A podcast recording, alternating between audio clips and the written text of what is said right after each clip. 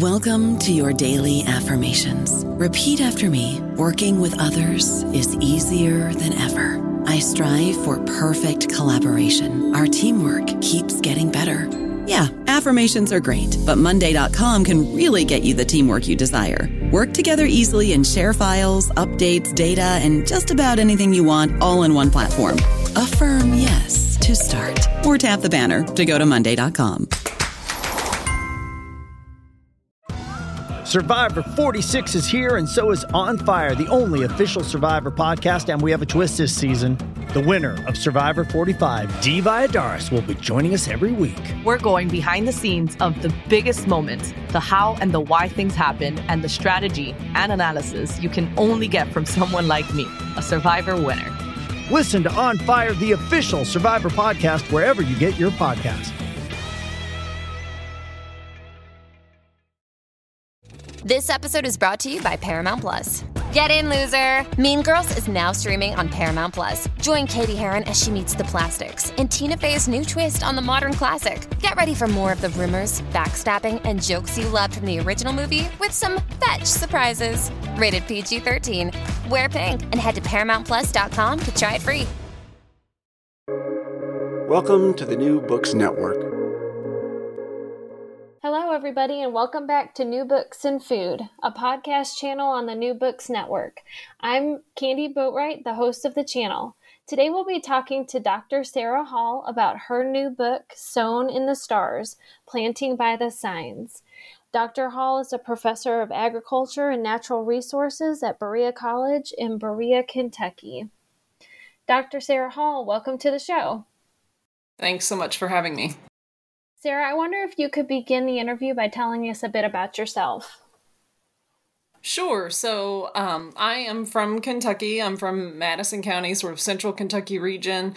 Um, and I uh, grew up spending a lot of time um, every Sunday, basically going to uh, my granny's in Estill County, just a little bit east, uh, kind of getting into the mountainous region um, in eastern Kentucky. And I talk a little bit in the introduction about kind of um, how those trips really sort of instilled in me um, a love of nature and also uh, i would observe gardens along the drive um, and sort of you know take take note of what was happening um, in the neighbor you know in the neighbors uh, from that were near my my granny's house and just uh, found it really kind of interesting to see gardens and how each one kind of reflected individual personalities a little bit of people. Um, and so that was when i was younger and you know not necessarily um, really plugged into or thinking about um, planting by the signs. I did always see a calendar hanging on my granny's wall that many people are probably familiar with. Um, you know, they typically are kind of in black and red um, font uh, and come from different places uh, that will use them as advertisements. So they'll have kind of a customized part at the top, and then um, we'll have these interesting looking symbols on them uh, to represent sort of the moon sign for each day. I didn't really know that growing up that that's what that was, um, but I always saw those calendars. And so, um, then I went to Appalachian State University in North Carolina to do my undergrad uh, and took an Intro to Appalachian Studies course. And that really sort of introduced to me this idea that there are you know people and professionals who um, who look at different uh, aspects of the Appalachian region and write on it and all that kind of stuff, um, which I found really interesting.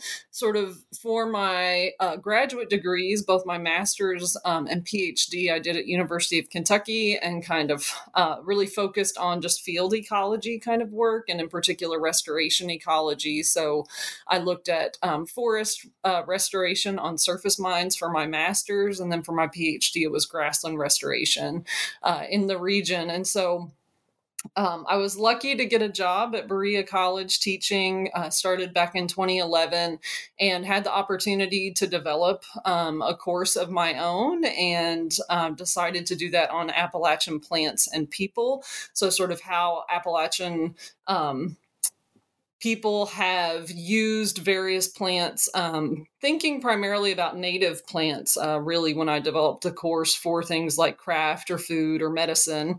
Um, but then as I taught it, um, I really um, recognized that agriculture was also an important aspect of what of how people had been interacting with plants. Um, and I ran across this idea of planting by the signs in the Foxfire book and Foxfire 11, and I also heard people um, talking about it, um, you know, kind of over over time. And so, um, and there was actually one man uh, before I came to Berea. I had worked at the Kentucky State University Research Farm um, and there was um, a gentleman who had stopped by and gave me some seeds. And he mentioned to me that I needed to plant them under a certain sign and they would go an inch deeper than at any other time. Um, and I don't remember what that sign was or what that time was, but I just remembered um, him saying that. And so um, that also just sort of kind of all of these little bits um, in the back of my mind came together when I was able to develop a sabbatical project um, for the 2018 2019 school year um, that sort of culminated into this project. So um, I in, ended up interviewing uh, a little under two dozen uh, farmers, gardeners in Kentucky who do plant by the signs um, recorded those interviews and um, had Meg Wilson, who joined me and is the photographer on the project. She did really beautiful work, um, and I'm just, you know, really thrilled um, with with yeah the book coming out of it. When I started the project, it seemed um, it still felt a little bit ridiculous for me to say that I was going to write a book at that point in time. I was like, I mean, I think there's a book here, but I've never actually done that kind of writing. We'll see how it goes. Um, and so it's been just really great to get it out in the world and be getting really positive um, feedback from it. I'm I'm really thrilled that I was able to capture um, this knowledge, you know, while um, while people um, are or were still here at the time. Um, there have been five five different people have passed away since I did those interviews, um, and so I'm. I just because many people who do this are getting older, um, and also just because things happen, we never know. Um, you know, I'm really glad that I was able to capture that um, when I was, and it's been really great to talk to some of the family members um, of those folks who have passed, who are just you know, really thrilled to have that. Um, yeah, and one of the things that I that I say whenever I get a chance, um, you know, is just everybody everybody can do this, right? You can. We all have these things in our pockets now that have the ability um, to record conversation that you have, and so you know, if there's um, elders in your family, you know, um, sit down and talk with them and record. You just um, you know the the the meaning that there is in being able to listen uh, to voices, I think, is is really important, and um, it's something that when I took that Intro to Appalachian Studies course back uh, during my undergrad, one of the assignments was to do that, and I, I did that with my granny. Um, on a tape, you know, a cassette tape recorder was what we did in those days. Um, and she passed away um, in 2017, and I. Um, I cannot I have not been able to locate that tape and it's just one of sort of the my biggest regrets is that I can't um, you know multiple moves happened etc um, I'm not sure exactly what happened to it but um, you know I would I would love to be able to hear her voice it would just be um, you know incredibly meaningful. So that's one thing that i tell people is um, you know definitely talk to talk to people in your lives sit down um, you know hit the record button. There are there are advantages to that sort of formality um, you know that uh, you end up sometimes asking questions um, that you wouldn't necessarily just in conversation. Um, you know there's also downsides right? Um, it's it can be a little bit um, sort of awkward or whatever, you know, if you're sitting down with someone you know and there's this recorder in between you. Um, but I think the advantages far outweigh any kind of awkwardness or weirdness um, that might come about from it. That's amazing. And I think you mentioned at the end of the book that those um, audio uh, the audios from your interviews are available. Yes. Yes, yeah, they absolutely are. So there's um, over 18 hours of recorded audio, um, and it's uh, there's also transcriptions if people are really interested in certain topics. They can do searches through there, um, and so if you just if people will just search for Google um, Berea College Archives planting by the signs, they'll get to the the digital um, sort of box it's called that has all the files in there that has um, all of those audio recordings. And um, there really is a lot to be said for listening to um, to the folks saying their words. So whenever I um, have an opportunity to do, to do, presentations or that sort of thing about the book, I, I incorporate some of the audio clips. Um, in part, it just seems really odd to me to like read quotes from people that I interviewed when I hear their voice in my head, and I want other people uh, to be able to hear that too. But it is um, there is something really special about uh, hearing it in in their voices. That's amazing, and I think um, you've answered this somewhat. But what what was kind of the catalyst for beginning actually writing the book? Yeah, I um I really I was excited about the idea of going and interviewing people. So um, on this topic, I knew that I wanted to do that, and then I also just sort of had a desire to challenge myself a little bit in terms of um, you know my academic development my learning. Um, and it seemed like writing a book like this would very much do that. Um, so you know, it was, it took me quite a bit of time to try to find my voice, um, sort of as that kind of writer, because I really was used to doing very straightforward, um, you know, where word count is something that you are, you know, in scientific papers, you are aiming for dense, uh, getting all the information in there, not adding in extra words, you know, um, sort of being precise and to the point. And uh, this is very different writing, obviously, um, you know, trying to it's also quite challenging, especially sort of that middle chapter called The Followers, where I you know, kind of give the biographical sketches of each person that I interviewed. That was incredibly challenging for a number of reasons. Um, you know, I just felt a lot of pressure in um, in trying to communicate to the reader enough um, enough information and enough sort of sense of who this person was um, who in some cases you know obviously i only got a tiny glimpse of who they are right? I went and interviewed you know somewhere between 30 30 minutes to maybe an hour and a half um, you know and often got to walk around their gardens and that sort of thing and maybe have some informal conversation but still it's such a small glimpse um, but i wanted to make sure that i was accurate in everything that I said, um, and also bring in, you know, bring in a little bit of that personality, things beyond um, what was strictly in the recorded interview um, to give the reader a sense of that. And so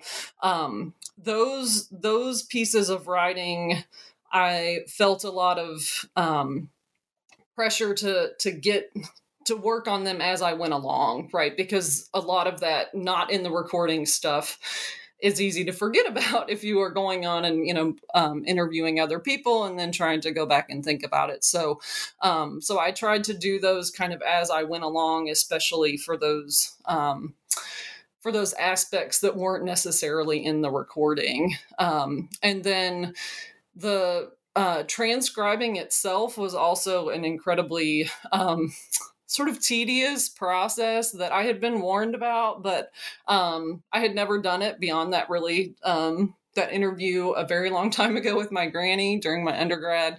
Um, and so I just didn't have a, an understanding that it might take a half a day or even a whole day to do you know a 20 minute inter- to, to transcribe a 20 minute interview um, and there are technological tools these days, like uh, computer programs that can do that, but they are not able to handle real thick accents very well, right? So um, you generally end up essentially doing it manually anyway um, because there's so much that has to be corrected.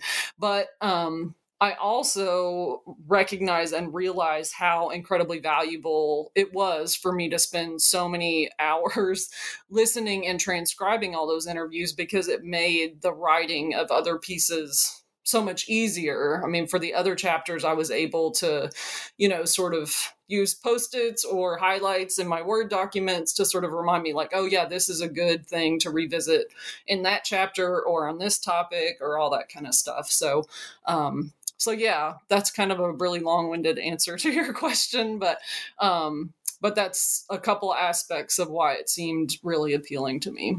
Your narrative is beautifully written. I, I think your your science background comes through, but your the narrative and how you portrayed the people that you interviewed was absolutely it was beautiful. It was so fun to read. I loved it. So I think you definitely accomplished what you were hoping to with that. Well, thank you. Absolutely. Um, so one thing in your introduction that I thought was kind of interesting, it was a, a a blurb that you wrote about that you felt that women were primarily responsible for handing down the practice of planting by the signs. Could you talk a little bit about that and um, how that came out as you were interviewing and researching? Yeah, so um, I did interview a number of men, so I like to make make that clear um, when when that topic is brought up. But most of them learned from a woman in their life, so a mother-in-law or grandmother, um, a neighbor in one case. Um, there there is one one person for whom that does not hold true that actually um, learned from a man um, that that was his neighbor but um, for the rest it was women and you know i've this question has come up um, a number of times and so i've thought about it. I think um, there's probably a an aspect of timing here and you know the fact that sort of um, a lot of men um, you know were responsible to to go work in the mines or to go work in the factory or do whatever that um, you know income generating job was in the family while while women were often home with the children and doing you know the, all the farming and gardening and responsible for feeding everybody and caring for the children um, you know just a couple generations back right? And in many cases that's either who I was interviewing or that's who they learned from is sort of um, within that time period. Um, you know, and so I think that probably plays uh, a role in there. Um, but it is also interesting in um, in that in a number of cases people that I interviewed said, you know, well, my dad didn't believe it. He just believed in planting in the ground, you know, or um, one woman, she said, her, you know, her husband said he didn't believe he doesn't um, doesn't believe in it. He thinks it's voodoo you know? And so there uh, it is interesting and i don't know um, you know i don't know exactly what to make of it but um, you know it does make me wonder if there's some if there's a little more skepticism or something sometimes um, you know that that women are more um, are more accepting of it you know especially um, yeah if they are the ones that are learning about um, the farming and gardening uh, from other women for those reasons that um, i just mentioned then you know maybe that's some piece of it hmm. Very cool. I wondered if you could actually elaborate a little bit on that planting in the ground because that comes up several times versus the planting by the signs. Could you talk a little bit more about what you think people meant by that phrase?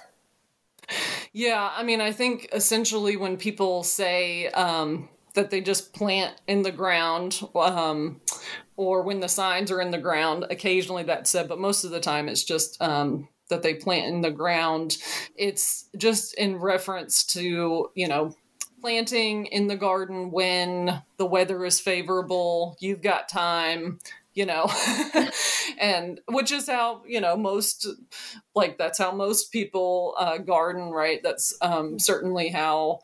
Um, you know how I did prior to doing this project, um, and it certainly came up in a number of interviews that um, that it is hard to strictly follow the signs if you have a full-time job and you know and you're doing this on the side right? So um, in one case jane post said she wasn't able to really strictly follow this until she retired right? And she could really plan things out look at the calendar and say you know okay it's you know three days from now and four days from now are my good days to get x in the ground. So what i need to do before then is this and this um, you know and sort of get out and do that. So it can be challenging otherwise um, um, and so, yeah, that's kind of planting in the ground refers to just, you know, planting when you can and not necessarily um, paying attention to the signs. Great. Um, could you talk a little bit also? It came up, um, I think, in the introduction and then in um, some of the people that you interviewed that there was a German or a Pennsylvania Dutch connection to, which I found really surprising. Can you talk a little bit about that?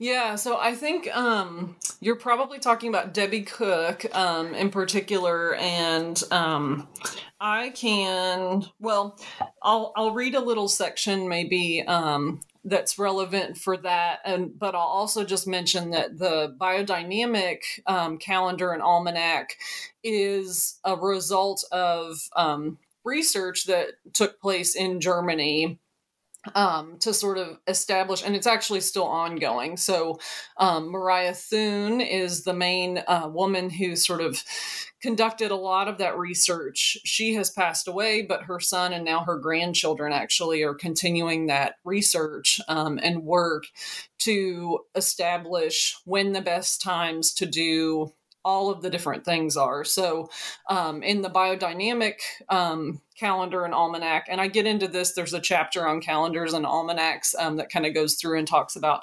differences and similarities. Um, I only interviewed one person who uses the biodynamic um, calendar but in it um, there are no sort of universally bad signs or killing signs as they're called um, it's just each one is designated either as a leaf fruit, root, or flower sign. And so, whichever one it is, that's the part of the plant that's going to be favored when you're in that sign. They do have blackout periods, but that's based on planetary aspects and all kinds of other stuff. It's not just strictly the different moon signs. Um, sorry, that's a bit of a tangent. That can happen sometimes. I get off on those. Um, but yeah, that's so a lot of work uh, was done in Germany um, to establish that biodynamic calendar and almanac. Um, but Debbie, um, that you were, I think, referring to, I'm going to turn here to um, to her pages so we can I can get that relevant piece here. Should be around just a second here. Takes me a second sometimes to find. Here we go. Um, okay. So um, I'm just going to read a short little quote here from um, from her section. This is on page 60. Um, and this is Debbie Cook of Letcher County. Debbie recalls with a smile uh, Josephine's familiarity with the audacity of the crows in the area. Uh, this is, I'm starting a little bit earlier than I meant, but anyway, Josephine Spangler Cook was her mother in law that she learned from. Um, when planting corn, she insisted that each kernel be covered quickly lest the crows start cawing, planting corn, planting corn, to alert the masses. Josephine considered the use of a farmer's almanac, which tells readers when to do things, a form of cheating. Instead, she used a calendar from the local garden supply store. Debbie still uses a similar one put out by the Letcher County Soil Conservation District. Debbie's Pennsylvania Dutch and Swiss Mennonite ancestors brought two books with them an almanac and a Bible. And this is Debbie's quote Quote, and that kind of floored me to think that 300 years ago they were studying the stars and planting stuff. I feel like it's kind of part of my heritage because I'm a little bit more than half German, and I know that to my ancestors that was important, so it becomes more important to me. End quote. Um, so, yeah, that's a little bit um, more of that sort of connection uh, there as well.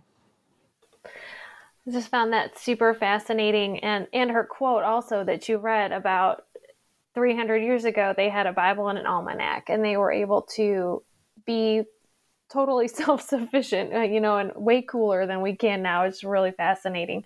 Thanks for reading that. Um, wondered if you would like to talk a little bit about your discussion on almanacs and calendars if you want to break them apart or handle each separately but um, surprising that there are so many different almanacs that people use if you want to talk about that a little bit yeah, so um, this was something that I was I didn't really realize uh, until I started the project, and at some point, a couple interviews in, I realized, oh, I need to I need to be sure to ask what calendar or almanac everybody uses, and so um, you know that became one of my questions, and uh, pretty much although in some cases even before i asked that question people would have their their calendar out and often they would share um, a calendar with me from a previous year.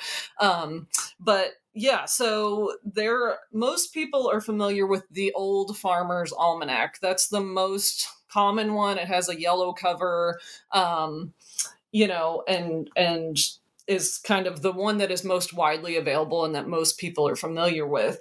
Uh, but there are a number of other different farmers' almanacs. Um, and they kind of what I tell people is what is consistent across the board is that it's not always clear how they do the astrological calculations um, but what they will say is that their their system is the best and the most accurate right? So you should so you should get theirs because it's the best.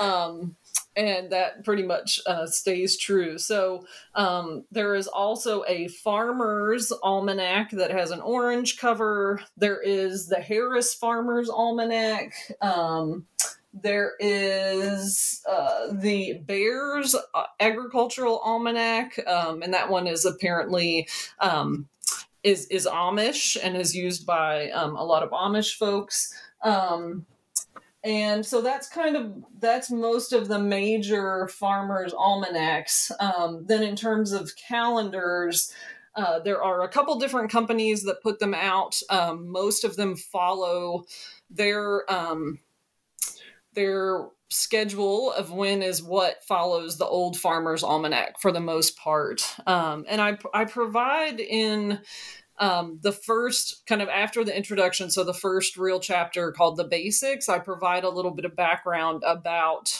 how these things are calculated, what they're based on. Um, and there are two different major systems the tropical and sidereal. And so, depending on which of those is used, you can end up with, you know, dates that are one and a half days different um, than others. And sort of in this system, you have two to two and a half days during that 28 day cycle of the moon in each of the 12 uh, different signs. So you know, to be a day and a half off out of the two to two and a half day window, um, you know, is a decent difference, but it's there's a reason for it. It's it's uh, dependent on sort of where the start and end and how things are calculated um, is, but um, yeah, so the calendars are typically distributed, um, you know, from various businesses, either um, garden supply places. As I mentioned, um, Debbie gets hers from the conservation district. She's still, um, I actually just saw her last week, stayed um, and was was able to visit with her, and she gave me. She had gotten an extra of the 2023 one from the conservation district and gave it to me.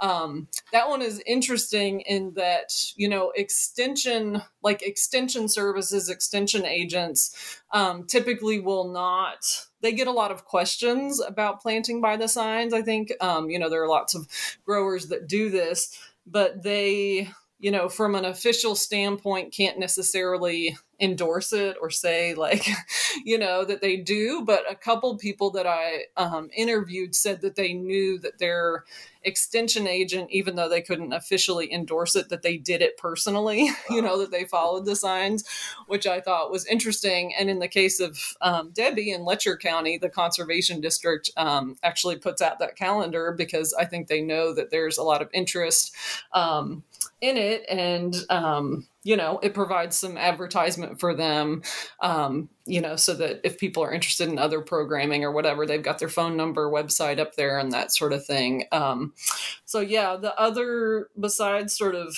farm related supply stores. Another um, common source for these calendars now is funeral homes. Um, and actually, the funeral home here in Berea, um, one of my coworkers brought one in that um, that they put out, and so. Uh, that's kind of interesting. Um, not exactly sure what to say about that, but they that seems to be a really kind of still consistently um, you know a common source for those calendars. And people will go get them in the fall. They usually come out around halloween or um, thanksgiving time. And then if you're trying to look for one um, this time of year you know we're in june uh, it can be pretty challenging because usually places order those get them in the fall and then they have them distributed you know pretty much by the beginning of the year or definitely you know end of february they're going to be um, they're going to have those out. So um, it's really it's kind of interesting. Everybody has their source for where they get their calendar um, and they in most cases people also use that calendar then as a um, as a place to record their gardening activities, right? So they'll write down on the date when they planted their different things, or if they canned something, um, or that sort of thing. They'll they'll write that and keep their um, gardening records on it, um, which is which is pretty neat and it's in that way the calendars are a, an easier format to use than like the almanacs don't typically make it really easy to keep your records within you know the dates that they fall. Uh, so most people you know some people will have both um, but for the for the most part people will have a calendar that they um, will use and then keep their records on I don't know about you, but I'm very busy and I don't have a lot of time to cook. That's why I subscribe to Factor. Eating better is easy with Factor's delicious, ready to eat meals. Every fresh, never frozen meal is chef crafted, dietitian approved, and ready to go in just two minutes. You'll have over 35 different options to choose from every week, including Calorie Smart, Protein Plus, and Keto. These are two minute meals. Factor meals are ready to eat and heat, so there's no prepping, cooking, or cleanup needed. They're flexible for your schedule. Get as much or as little as you need by choosing your meals every week. Factor is the perfect solution if you're looking for fast, premium options with no cooking required. Sign up and save. We've done the math, and this is important. Factor is less expensive than takeout, and every meal is dietitian approved to be nutritious and delicious. Head to factormeals.com slash NBN50 and use code NBN50 to get 50% off. That's code NBN50 at factormeals.com slash NBN50 to get 50% off. Hey, it's Kaley Cuoco for Priceline. Ready to go to your happy place for a happy price? Well, why didn't you say so? Just download the Priceline app right now and save up to 60% on hotels. So, whether it's Cousin Kevin's Kazoo concert in Kansas City, go Kevin, or Becky's Bachelorette Bash in Bermuda, you never have to miss a trip ever again. So, download the Priceline app today. Your savings are waiting. Go to your happy place for a happy price. Go to your happy price, Priceline. Very cool. Um, would you like to go through and talk a little bit about the different signs and how you kind I know towards the end of the book you talk about that there's it's not all everybody doesn't agree exactly when you plant or when you but if you want to kind of go through and um, talk about what you do personally or what you saw the majority of people doing in relation to the signs and planting yeah so um so yes, I can talk about that a little bit. Um, there's sort of two different aspects of this. So one is um, just the phases of the moon. So within that 28 or so day cycle, um, and it that one also apparently uh, depends on how it's calculated. So um, it's somewhere between 27 and a half to 29 days. Um, but let's just say 28 days. Um, the cycle of the moon, um, you've got kind of two major halves um, between the new moon to the full moon. That's often referred to as a light or growing moon. So that's when the visible part of the moon is getting bigger, right, or waxing. Um, and that half of the cycle is when you would want to plant above ground crops. So that's anything that produces you know what you harvest above the ground. Um, and then the other half of the moon would be then between the full moon to the new moon um, when it's waning or getting smaller the visible part of the moon. And that half of the cycle is when you would want to plant below ground crops. Um, so you know anything that produces below the ground that you harvest your onions carrots beets all that kind of stuff. So that's sort of at the really broadest level um, kind of how the phases of the moon works into it. But then um, you add on top of that the sign. Um, and as I said, you have essentially two to two and a half days in each sign in that entire 28 day cycle. So um, you would ideally hit both um, the phase of the moon that's favorable for what you're planting, and then also a good sign. So, um, everybody that I talked to um, referred to the signs by the body part names. And this is um, an interesting thing. So we have. Um, sort of the constellation names that people are familiar with most most people know their sun sign so that's um the month during which that constellation was on the other side of the sun from the perspective of the earth. So we have a month in each of that you know that full 12 month year um, for each of the 12 signs. Um, so the signs then are aries taurus gemini cancer leo virgo libra scorpio sagittarius Capricorn, Aquarius, and Pisces. So that's the 12 signs. Um, and those were also sort of going in order of how they happen or how they occur. Um, but then each of those has an associated body part. Um, and that's how most people referred to them in the interviews. Um, and so I'll just read, I'll just read straight down those um, as well. So starting with Aries, it's head, neck, arms, breast, heart, bowels, kidneys or reins. Uh, that's two different names for the same one.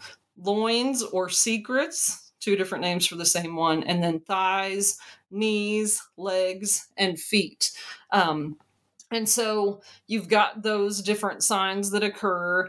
Um, and some generalizations to make um, are that um, two really good or fruitful or uh, favorable signs when you would want to plant things um, would be like Cancer breast or um, Scorpio the secrets. Um, those are two really good uh, signs, pretty universally to do things in. Um, two universally kind of bad killing signs when you don't want to be planting, you would only want to be doing things like weeding or um, cultivating, uh, killing pests. You know, if you have insect pests, good days to go out and do that would be um, Aries or the head, and also Leo the heart. So those are both um, definitely killing signs. Also, Virgo the bowels. Um, is one that is a pretty um, pretty sort of killing sign although some references talk about flowers with that one so if you're planting flowers um, that can work in that sign so um, so yeah but in sort of the chapter on signs, I go through each of those 12 and combine both what came out in interviews as well as what's in all, all the sort of written references about what you should do um, under that specific sign. Very cool. I feel like I should be here taking notes for when I get my garden going again next year. I'm taking a break this year, but maybe next year we'll try again. Very cool. Um, in that, something that I was curious about are ember days. Can you talk about those a little bit? Yeah, so these are I mean, this is really interesting in that it's a place where kind of that uh, connection that we talked about earlier of um, Christianity and planting by the signs, um, you know, they're kind of together and intertwined.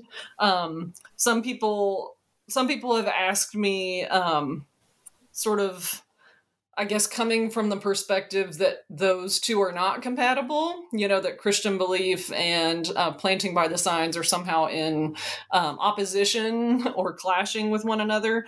Um, but Ember Days are actually um, based on the liturgical calendar, and they come up um, four different times of the year.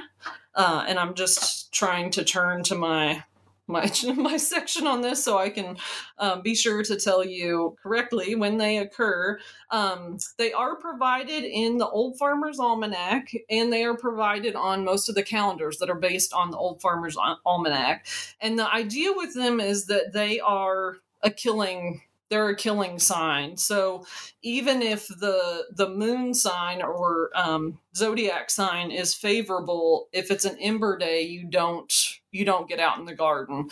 Um, and if you hit a day that is both an ember day and a killing sign, then they are supposed to be like super super great days. So for for killing things. Let me clarify there. So, um, for instance, um, one man that I interviewed who was, when he was young, was uh, responsible for helping his father go through and clear a big patch of land that was forested so that they could garden.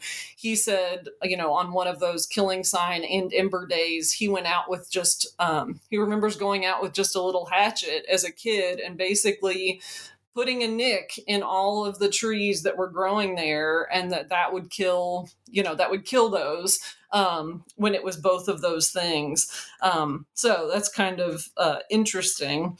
Um, and i am still trying to find my the ember days um, are wins they are here we go. Okay so um, I'm just going to read here, um, and I'll start off with the. So each section in the book, I always try to sort of start off with a quote from somebody, um, you know, during their interview that fits well. Um, so I'll start with that. This this is from Phil Case of Franklin County. Um, quote: Now the really killing days would be if you hit an ember day and a day that's a killing sign, an ember day on a Leo or Aries day. I'd stay in the house. I just tell people in my column to stay on the porch. so um, he writes a newspaper column um, and also um, does a Facebook page for people that are on Facebook. You can search Planting by the Signs, and that's actually run by Phil Case um, out of Frankfort. And he provides weekly overviews um, of what the dates are based on the Old Farmer's Almanac and then what you should do under those different signs. Um, okay, so so now back to Ember Days and when they happen. Um, Ember Days occur in clusters on Wednesday, Friday, and Saturday of the same week, four times a year, and are designated in liturgical calendars. These are meant to be days of prayer, fasting, and ordination of clergy, according to the Old Farmer's Almanac. The origin of these days is somewhat debated, but writings early in the Common Era refer to them, and they were likely tied to agricultural feasts and festivals.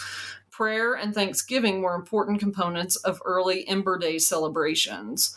Ember Days occur following the first Sunday in Lent, Whit Sunday Pentecost, the Feast of the Holy Cross on September 14th, and the Feast of St. Lucia on December 13th.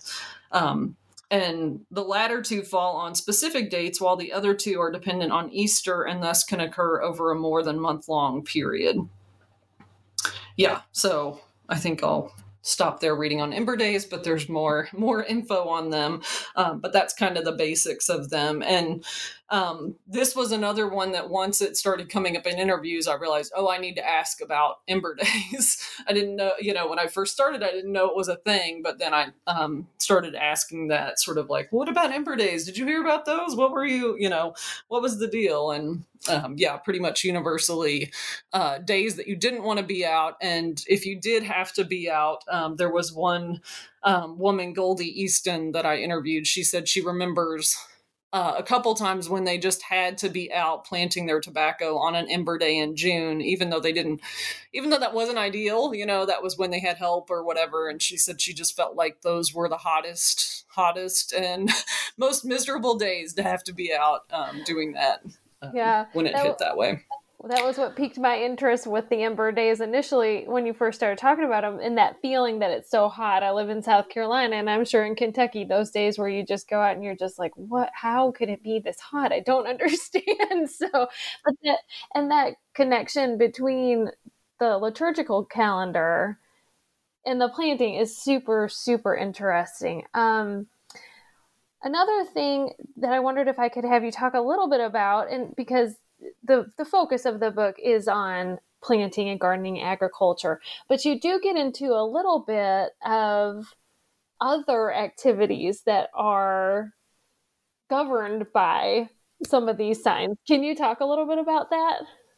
Yeah, um yeah, so I've got a chapter called Beyond Planting where I sort of cover the um, I tried to cover anything that came up more than once, um, either in written references or in the interviews.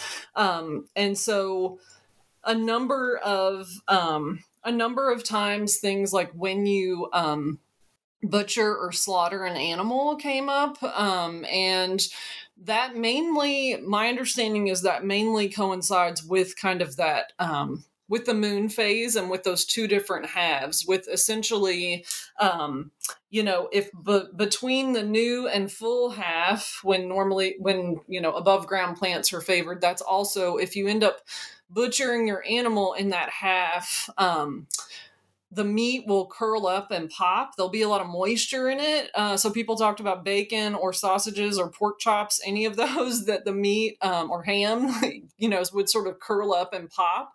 Um, whereas if it was done on that other half of the moon cycle, then you know it would lay flat and wouldn't pop all over you, and all that kind of stuff. So that was an interesting one that came up multiple times, um, and that you know it sort of makes sense that this would have been something that people would have known when that's what everybody did right everybody butchered their you know they they had to um you know to feed to feed their families um another one that comes up um, is weaning um, and and um, also, kind of a sister to that is Breaking Bad Habits. Uh, and this was one that I heard many times. Um, essentially, sort of the knees down is when you want to hit that. Um, and, you know, people would say that if you started it when the signs were on the knees, or that's Capricorn, um, that by the time it got down to the feet or Pisces, that um, you know, in the case of weaning, mama and baby are going to be done with each other. They they are ready to part. Um, whereas if you hit it in a different sign, you know, a few different uh, people would say, you know, well, my neighbor he weaned under the wrong sign, and those darn cows were bawling for two weeks, you know, or whatever. Um, and so, you know, sort of aiming for those, you know, six to six to eight day um, sort of series. Um, is something that came up another a number of times. Um, you know, dehorning um, and castrating or fixing animals. Uh, doing fencing that was another one um, and in some of the older references like in the foxfire book they'll talk about digging graves in that um, again it sort of coincides largely with those two halves um, of the moon cycle in terms of whether you will have extra dirt that you can't pack in well um, and if that's the case that's kind of on that between the new and full um, that you know it won't things won't be packed in really well. So like your fence posts for instance might end up leaning over just because they're not packed in really tightly. Um, whereas on that other part of the moon, um, and I think the idea is sort of third versus fourth quarter, it's going to be even more intense where the dirt is going to pack really tight and you might even have to get more dirt to pack in there and your fence post is going to stay really sturdy or your, you know, um, electric line or whatever, you know, you're putting in the ground there um, is going to stay that way.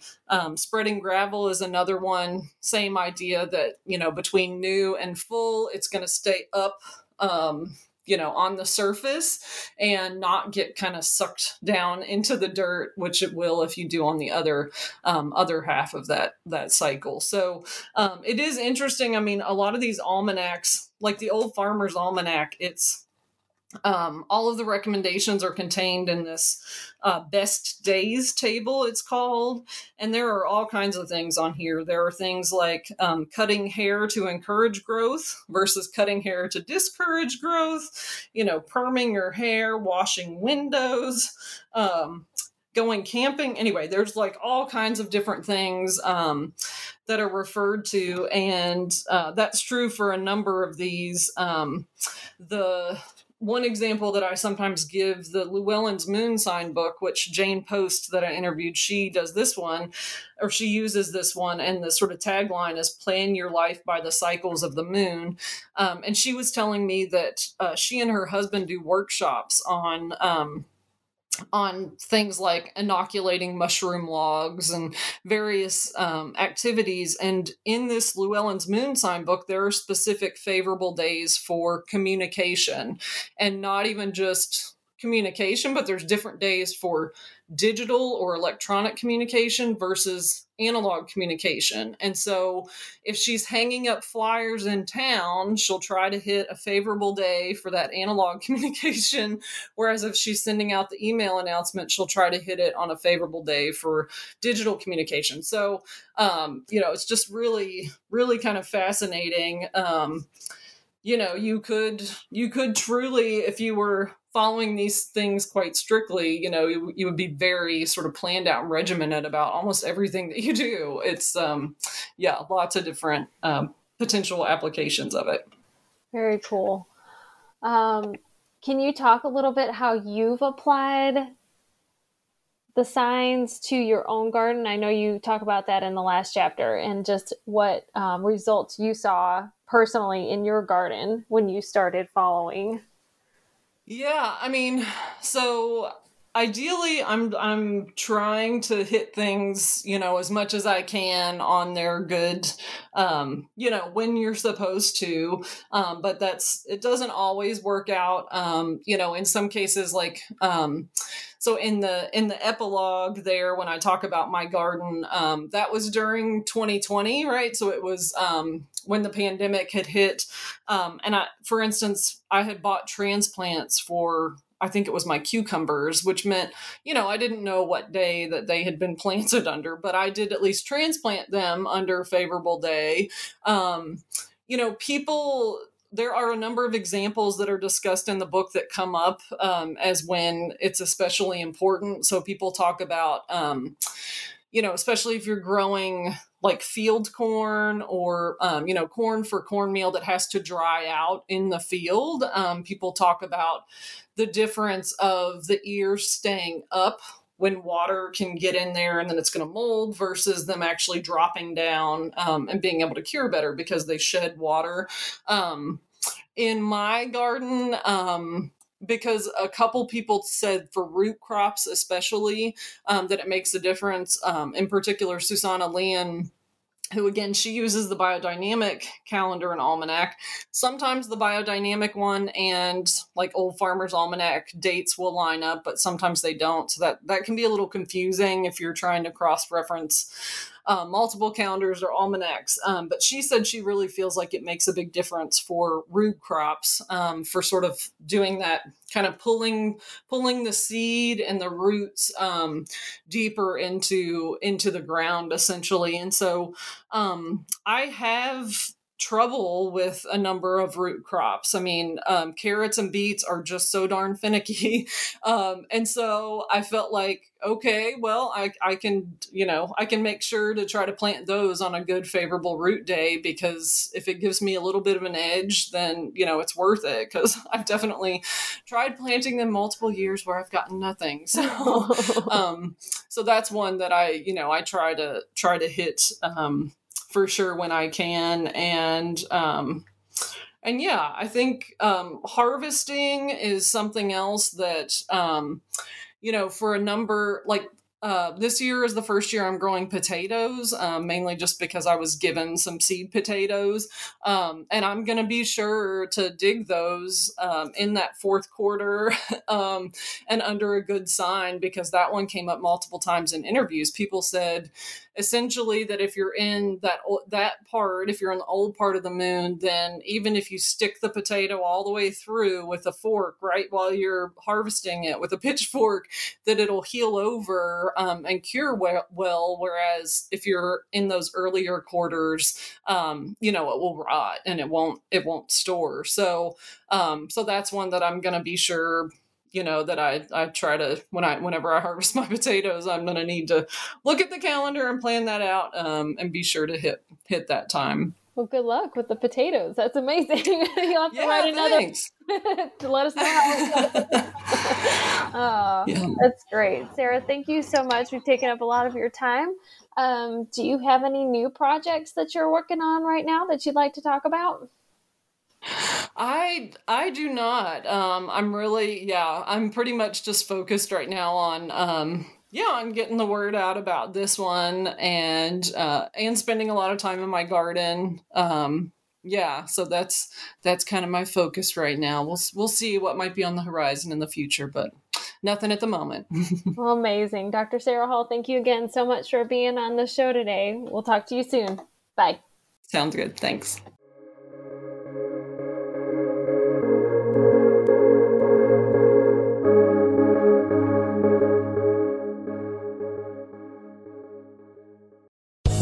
Land Casino asking people what's the weirdest place you've gotten lucky? Lucky? In line at the deli, I guess? Aha, in my dentist's office. More than once, actually. Do I have to say? Yes, you do. In the car before my kids' PTA meeting. Really? Yes. Excuse me, what's the weirdest place you've gotten lucky? I never win and tell. Well, there you have it. You can get lucky anywhere playing at LuckyLandSlots.com. Play for free right now. Are you feeling lucky? No purchase necessary. Void where prohibited by law. 18 plus. Terms and conditions apply. See website for details.